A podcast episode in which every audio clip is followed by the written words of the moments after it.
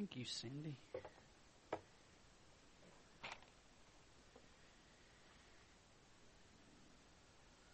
I told several people uh, this morning that, you know, technically I shouldn't have to eat for a week. But I know my mom, she was so funny. Whenever she'd eat a big meal, she'd always say, I'll never eat again. And I'd always say, that's not true. I know that, that it will.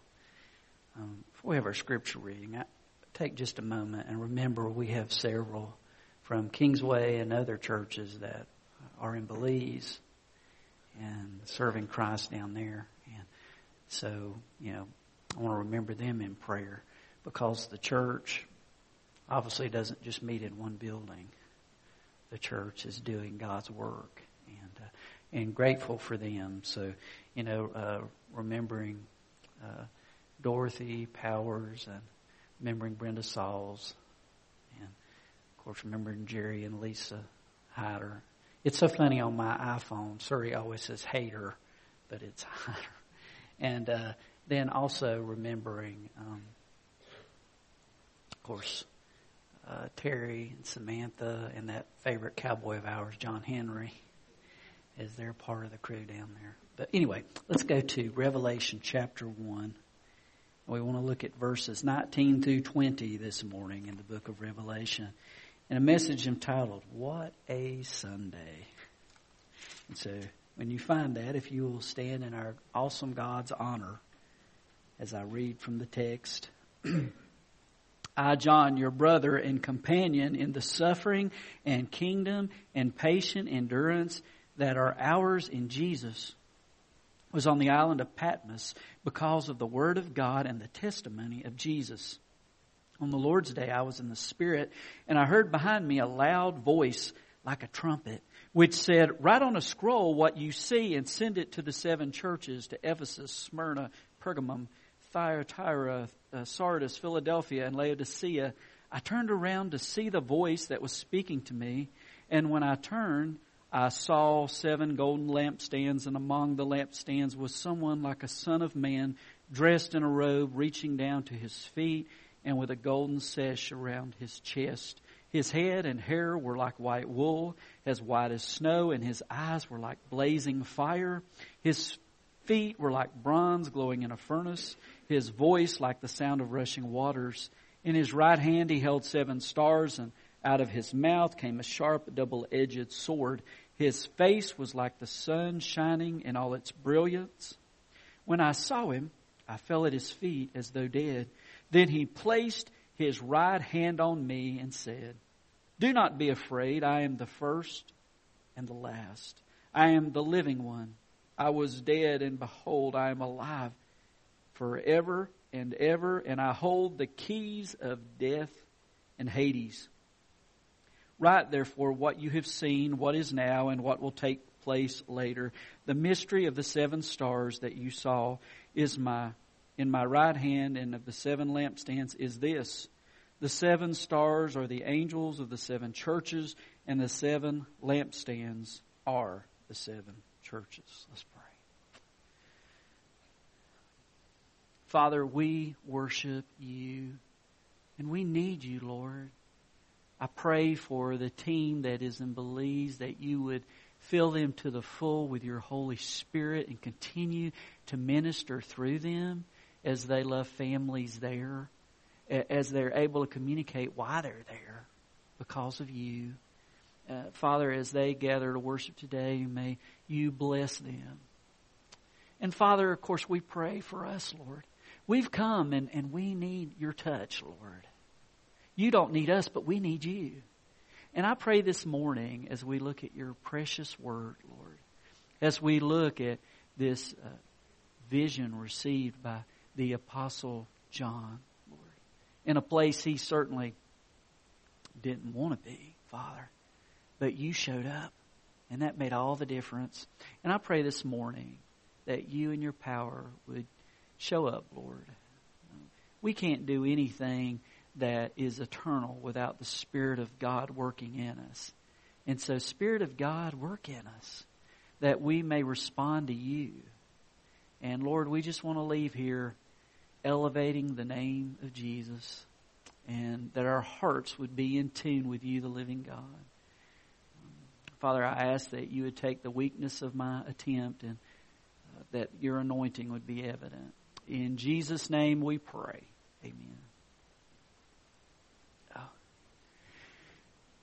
When picking a Bible to read, and there are so many that are out there, there are translations and there are paraphrases and, and, and what they are based upon is closeness to the text because the Bible uh, did not come down in English, in the English language, but came down in Hebrew and Aramaic and Greek, those languages. And, and the way you judge a translation, an English translation, is closeness to the text and readability.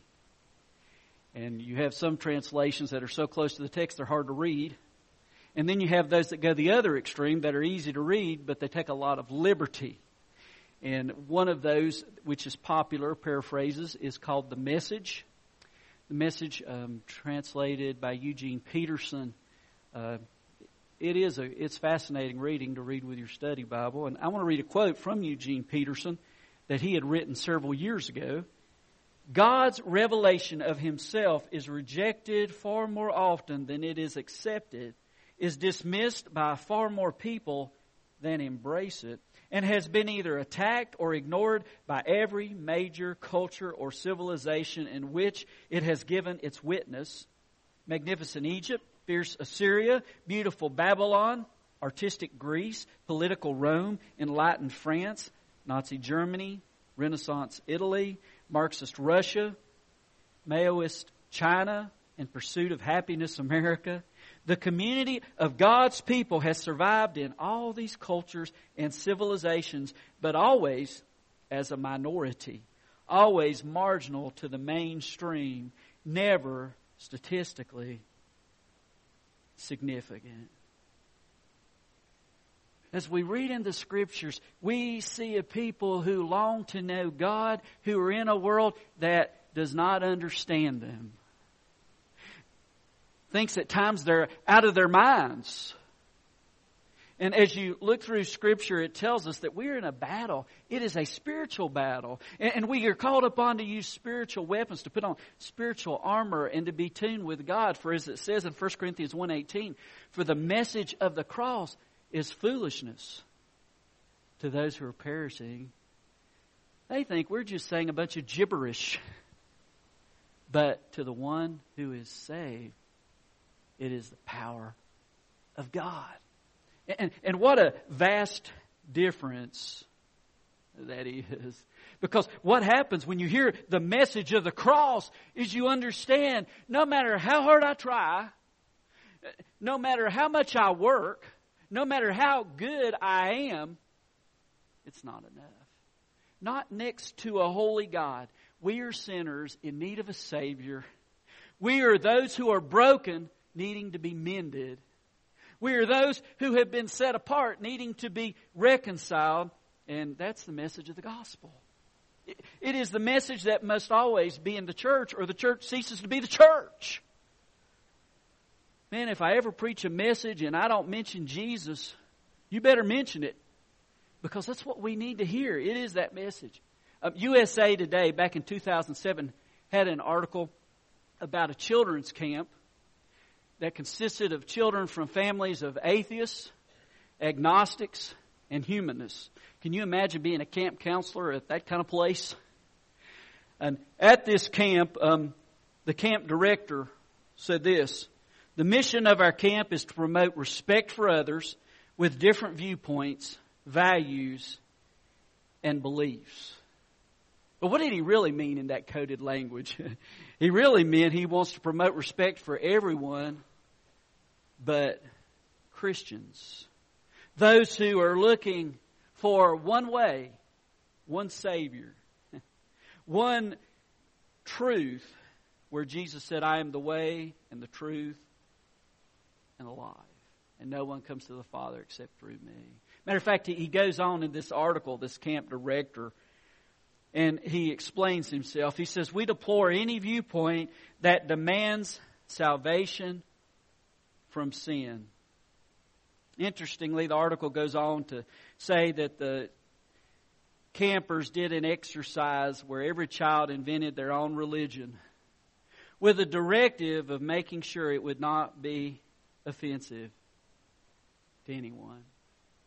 Reminds me of the quip that says, God created man and man has returned the favor. Scripture says that people will worship the creation instead of the Creator, that they will miss the Creator. As we look at this revelation, as we saw as we started out our study in Revelation 1, the first verse, it is the revelation of Jesus Christ. And, and from early on in the church, there was a fight against the early church. Uh, Pliny, the Roman governor of ancient times, wrote this. He said, Christianity is a depraved and extravagant superstition. The contagion of this superstition has spread not only in the cities, but the villages as well. Another author wrote, Many thousands of Christians are being put to death, of which none of them did anything contrary to the Roman laws worthy of persecution. One of the emperors, Domitian, took the emperor's throne from his brother Titus by poisoning his fish dinner, and then he took that throne. As a matter of fact, in another book that describes this emperor, said that he would get really angry when people uh, looked at his head because he was going bald. And to have the wrong look might mean you wouldn't just lose your hair, but your very head. That, that was the kind of guy they were dealing with. As a matter of fact, as you look at the early church and as you look at the early apostles, except for John, they all died. Why? Because their heart was to share the gospel, regardless of the cost. Here's what tradition says, just from tradition. Matthew was killed by the sword in Ethiopia. Nathaniel was killed by a whip as he was literally flayed to death. Andrew was crucified on an X-shaped cross. Thomas had been stabbed to death with a spear while he was doing a missionary trip in India. Matthias had been stoned and then beheaded. And the Apostle Paul, as he sat in a jail cell, would eventually be beheaded in Rome. Peter, a year later, was crucified upside down because he said he was not worthy to die like his Lord. And then James, who was not one of the twelve, but he was the brother of Jesus and the leader of the church at Jerusalem, he was pushed off a cliff, but when he didn't die, they came with clubs and made sure they finished murdering him. And the last apostle left is John.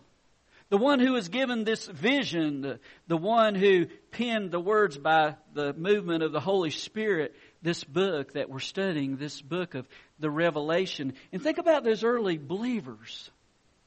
Many around them were dying. Many were in prison. There was great suffering. And there was an idea, what kind of hope do we have? Does the Lord really care? I mean, look at our predicament. Look where we are.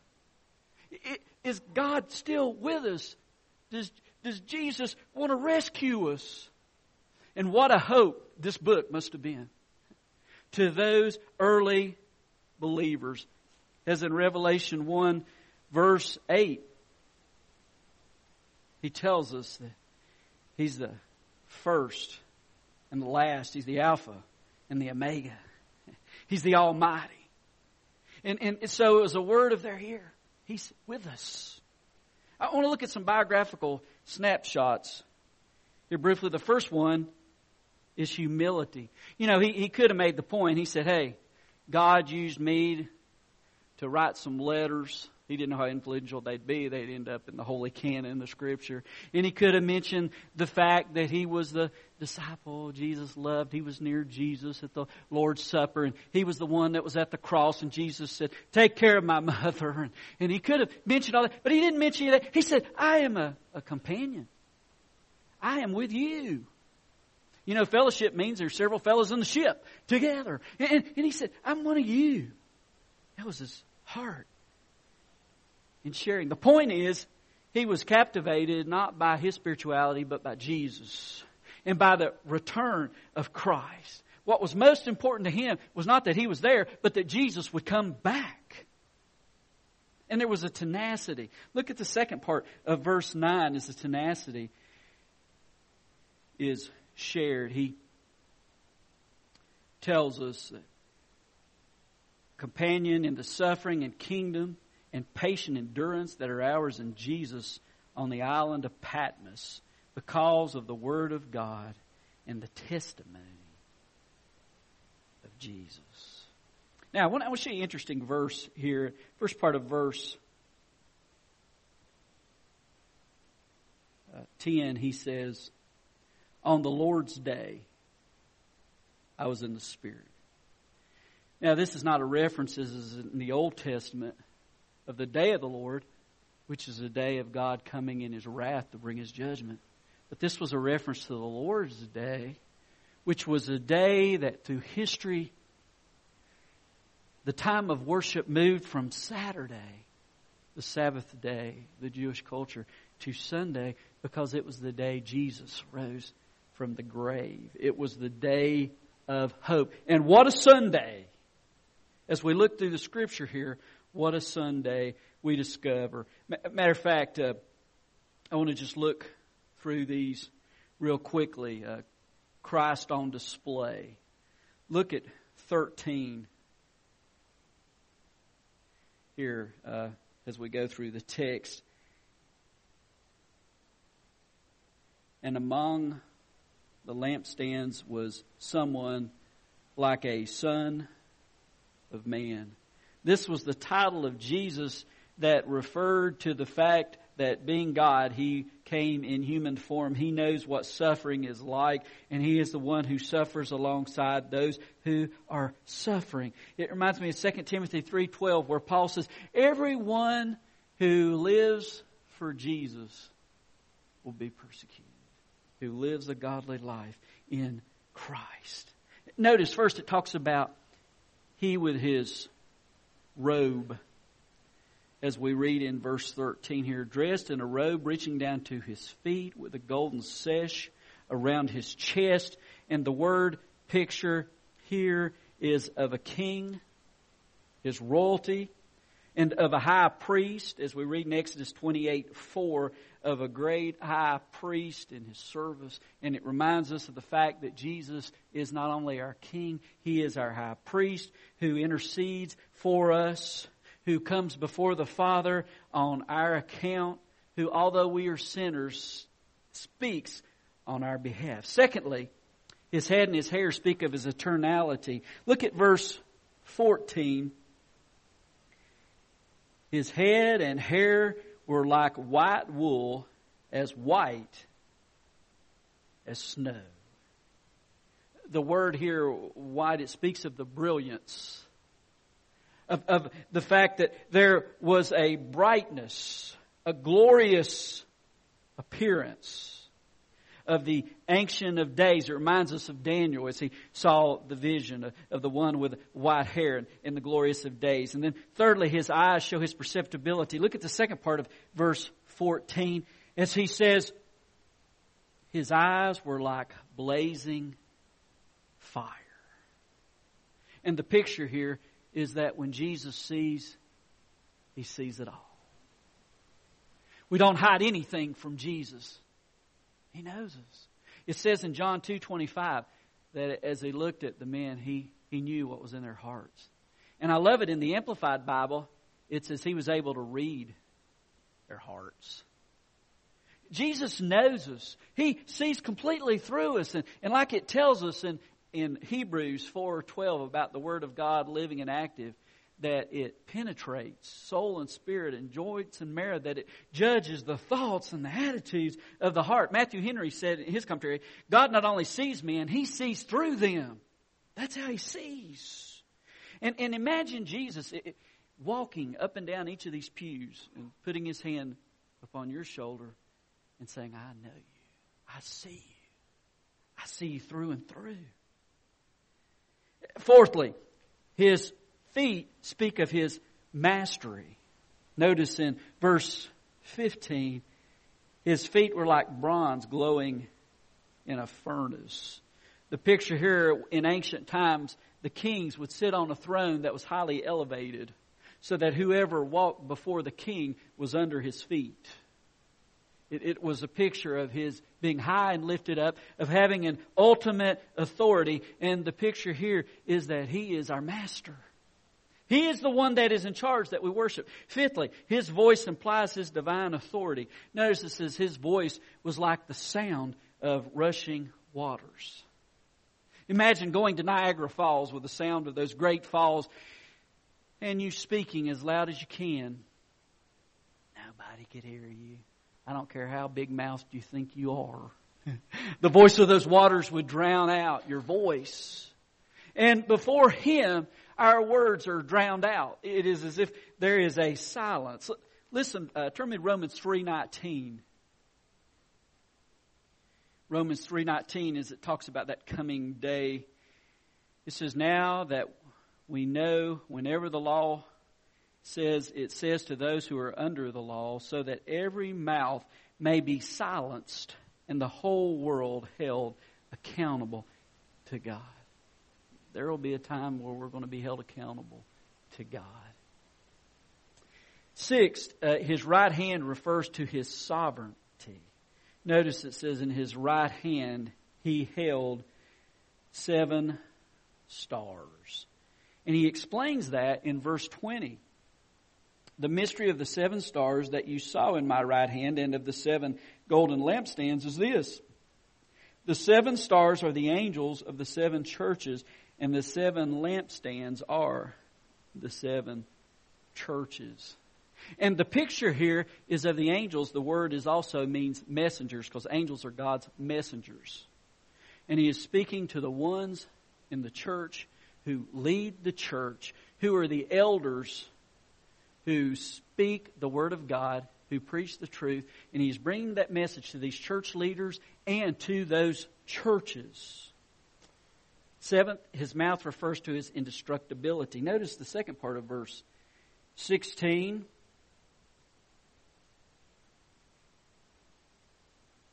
And coming out of his mouth was a sharp, double edged sword. This refers to the fact that Jesus is going to take care of his own. One day, one day, he is going to make things right. John MacArthur uh, wrote in his commentary Those who attack Christ's church, those who sow lies, create discord, harm his people, will be personally dealt with by the Lord of the church. His word is potent. In 2 Thessalonians 2 8, it says that the Antichrist shall be defeated one day with the breath of Christ's mouth. Just was very breath with his very. And then the last one, eighth, his face displays his majesty. Look at the last part of verse 16. His face was like the sun shining in all its brilliance. Our sun radiates 4 million tons of heat a second. There is a majestic brilliance. But the Son of God is full of all glory and full of all brilliance that is so majestic and so powerful. Notice the response in verse 17. When I saw him, I fell at his feet as though dead. There was a, a great fear when he realized who it was that was before him. It wasn't the great pie in the sky or a celestial Santa Claus. It was Almighty God who is holy. And so he fell as if he was dead before his feet before him. And notice what he heard. He said, Then he placed his right hand on me and said, Do not be afraid. I am the first and the last. You know, he heard something similar when he was out on a boat with his friends, the other disciples. There was this great storm, and they were terrified that they were going to die. And Jesus said, Do not be afraid. Uh, those words, I believe, must have come back to John. Says he remembered once again. He says, Look, I hold the keys to life and death. Trust me. Hey, keys, they let you in, they keep you out, but they're key to, to your hope, to your life. He's saying, hey, Christian, they can't lock you out, they can't lock you in, they can't keep you out of heaven. there is a confidence in Christ. Uh, let me close with a couple applications here, real quick. Even when life is interrupted, our Lord is interceding. Maybe you are going through something that you do not understand and you feel like God has forgotten you and He is not with you. But He is there, even when you don't detect Him. Jim Denison writes in one of his books about a mission trip to East Malaysia. And um, at the end of the service, there was a baptism of a teenage girl who had given her heart to Christ. And he noticed at the corner of the sanctuary there was an old suitcase. And so afterward, he asked the pastor, he said, what, What's that old suitcase about? And here is what he shared. Um, he said her father told her that if she was ever baptized as a Christian, she could never come home again. So she brought her luggage. And then lastly, even when life is at its darkest, we can continue to follow him with our confidence. As far as he was concerned, he would never be able to depart from Patmos until it was time to go to his heavenly home and be with Jesus and with his Father. And yet God said, Look upon me. What a Sunday. Think about each of these as he got this picture of Jesus. What a well rounded picture. These eight things. If that doesn't bring you to worship, what will? and, and so as we come to a time now to worship him, think, think of this great chorus. Turn your eyes upon Jesus Look full in his wonderful face, and the things of earth will grow strangely dim in the light of his glory and grace. Let's pray. Father, I thank you for your word. And uh, we cannot fully imagine you, Jesus. But we are here in our limited perception asking the Spirit of God to reveal you. As an altar that is open, may we come and pray as you lead us with situations that are overwhelming. May your grace flood our lives so that we will know we are not alone. Um, if we need to come in obedience to you, may we come, whether it's to pray at this altar, to make a decision before your people, or to make a decision right where we are now, Lord. May we simply be obedient. Father, show yourself as we stand and as we sing. In Christ's name.